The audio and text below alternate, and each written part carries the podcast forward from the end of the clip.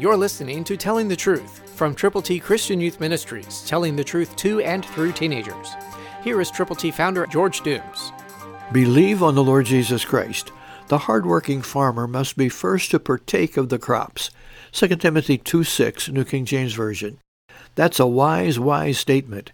And no one wants the farmer to starve. The farmer has done the work. The farmer has been the laborer in the harvest field. But God expects each of us to participate to whatever degree we can, doing what He wants us to do. Then we can partake of the crops after the farmer. Are you willing to share your faith in Christ?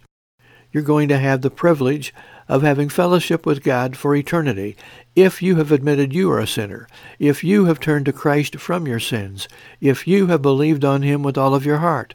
God wants you to partake of the crops.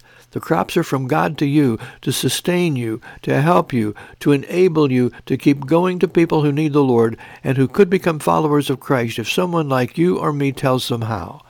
Let everyone you know understand it is necessary to believe on the Lord Jesus. Yes, sharing God's great news can be hard work, but when someone says yes to God's love, it is really worth every effort.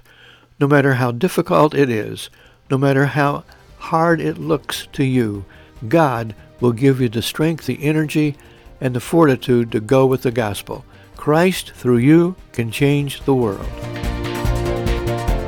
For your free copy of the Telling the Truth newsletter, call eight one two, eight six seven, two four one eight, eight one two, eight six seven, two four one eight, or write Triple T, thirteen thousand U S forty-one North, Evansville, Indiana, four seven seven two five.